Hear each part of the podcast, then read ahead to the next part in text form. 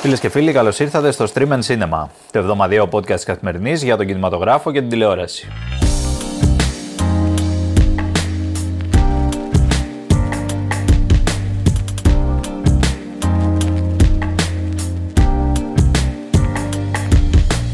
Είμαι ο Εμίλιος Χαρμπής και μαζί θα κάνουμε τη βόλτα μας στα νέα της μικρής και της μεγάλης οθόνης, φυσικά και στις νέες ταινίες που έρχονται από σήμερα στις αίθουσες.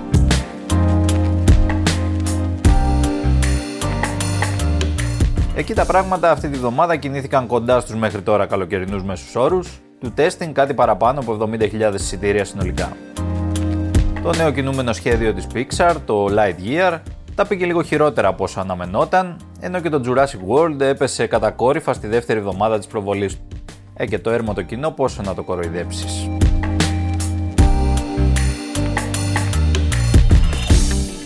Στα νέα της εβδομάδας, σε περιδίνηση φαίνεται πως βρίσκεται ακόμα το Netflix. Ω γνωστόν, η διαδικτυακή πλατφόρμα είχε τεράστιες απώλειες όσον αφορά τη χρηματιστηριακή της αξία μέσα στο τελευταίο δίμηνο, ενώ από την αρχή του έτους η συμμετοχή της έχει πέσει στον κρεμό. Όλα αυτά βέβαια οδηγούν αναγκαστικά σε πιο σφιχτή οικονομική πολιτική, με το Netflix να είναι έτοιμο σύμφωνα με τα ρεπορτάζ να ανακοινώσει νέο γύρο απολύσεων έπειτα από εκείνον του περασμένου Μαΐου. Αξίζει να σημειωθεί πως η πλατφόρμα έχει πλέον τουλάχιστον 11.000 υπαλλήλους στο παγκόσμιο δυναμικό της. Προς το παρόν, πάντως, ανεπηρέαστε από την κρίση, φαίνεται πως μένουν οι ενεξελίξει παραγωγές για το 2022 και το 2023, οι οποίες εκτιμάται πως θα απορροφήσουν τουλάχιστον 17 δις δολάρια ετησίως.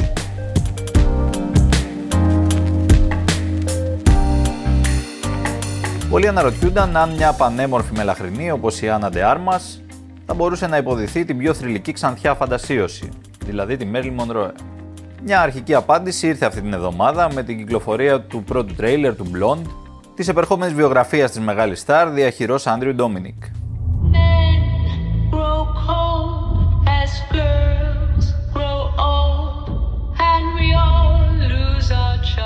Εκεί, σε έγχρωμα αλλά και ασπρόμαυρα στιγμιότυπα, βλέπουμε μια Μέρλιν τρομερά ευάλωτη, κλαμμένη και φοβισμένη.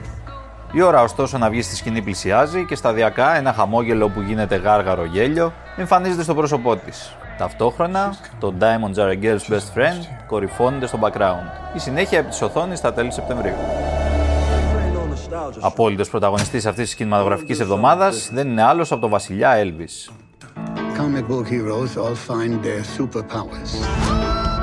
Elvis ο δεξιοτέχνης του Glamour, Baz Luhrmann, αναλαμβάνει να βιογραφίσει τον Elvis Presley σε ένα σχεδόν τρίωρο χορταστικό φιλμ, το οποίο πάντως μας συστήνει και έναν ακόμα ενηγματικό χαρακτήρα.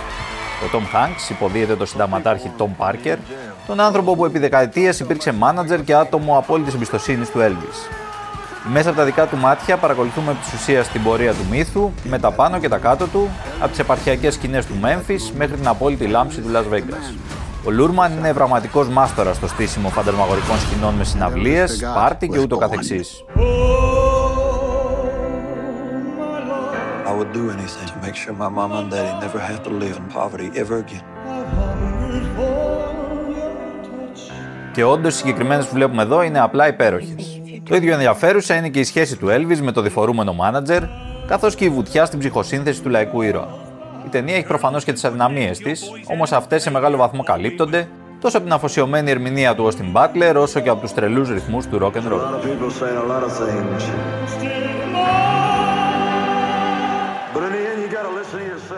Αυτή την εβδομάδα όμως έχουμε και καινούργια ελληνική ταινία στις αίθουσες και μάλιστα από τις πιο σημαντικές της σεζόν. Γιατί είσαι έτσι σήμερα; Έχεις τη δουλειά σου; Τη γυναικούλα σου; Το κομμενίτσα σου; Τι σου λείπει. Αυτή τη στιγμή μου λείπουν περίπου 40 χιλιάρικα που χρωστάω. Η Αγέλη Προβάτων του Δημήτρη Κανελόπουλου μας μεταφέρει στην τιμημένη ελληνική επαρχία. Εκεί ο καλλιεργητής Θανάσης, τον υποδίεται ο Δημήτρης Λάλος, αδυνατεί να ξεπληρώσει το χρέος του σε έναν ντόπιο τοκογλύφο. Στην ίδια θέση βρίσκεται και ο Αποστόλης, που τον παίζει ο Άρης Σερβετάλης, όπως και τρει-τέσσερι άλλοι, οι οποίοι τελικά συμμαχούν προκειμένου να πετύχουν καλύτερη συμφωνία. Ταυτόχρονα, ωστόσο, στη μικρή πόλη καταφτάνουν δύο απεσταλμένοι του τοκογλύφου για να ζητήσουν τα χρωστούμενα. Κάτι από φιλμ νουάρ με γαρνιτούρα western της ελληνικής υπαίθρου και την ένταση να βαράει κόκκινο, η ταινία του Κανελόπουλου διαθέτει στυλ και μερικές πολύ καλές ερμηνείες από τους βασικούς πρωταγωνιστές.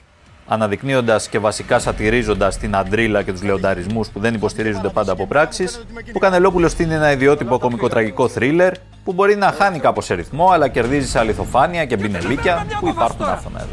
Όσο κρατάμε αυτόν, ξέρει ότι δεν μας έχει τρομάξει. Το θέμα είναι να το πάμε όλοι μαζί. Το πιο δημοφιλές πρόγραμμα και στο ελληνικό Netflix, τουλάχιστον όσον αφορά τις ταινίες, είναι πλέον το Spiderhead. Spiderhead. We're proud of our work. Your presence in this facility, while technically a punishment, Στις αρχές της εβδομάδας έγινε αρκετός δώρος με το φιλμ που προσγειώθηκε περίπου από το πουθενά στην πλατφόρμα, αφού δεν είχε προηγηθεί σχεδόν καθόλου εκστρατεία προώθησης. Παρ' όλα αυτά και μόνο τα ονόματα του Chris Hemsworth και του Miles Teller, που βρίσκονται στους πρωταγωνιστικούς ρόλους, στάθηκαν αρκετά για το κοινό, συν βέβαια την υπόθεση που θυμίζει κάτι από δυστοπικό επεισόδιο του Black Mirror.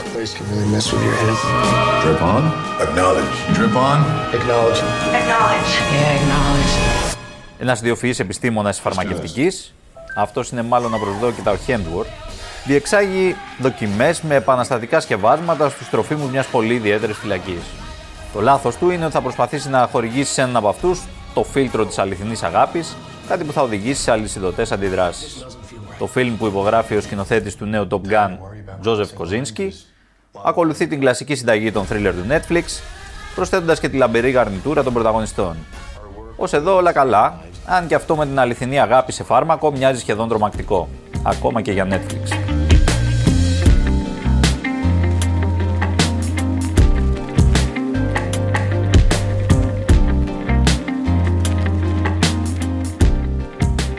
Για τη δεύτερη επιλογή της εβδομάδας από την μικρή οθόνη θα σας πάμε στην πλατφόρμα του Earthflix, η οποία τον τελευταίο καιρό φροντίζει να αναδεικνύει το έργο των μικρομικάδων. Πιο πρόσφατες στις προσθήκες είναι μερικά ωραία φιλμ με επίσης πρόσφατης παραγωγής, όπως το Vancouver της Άρτεμις Αναστασιάδου, που απέσπασε και το βραβείο Ήρης για την καλύτερη μικρού μήκους της χρονιάς. Εκεί βρίσκεται ακόμα η Αμυγδαλή της Μαρίας Χατζάκου και το όλες οι ασυνόδευτες ψυχές του Γιώργου Τελτζίδη. Όλα τους φρέσκα και σύντομα, σαν σφινάκια καλού σινεμά που μας ξεδιψούν χωρίς να μορβαραίνουν.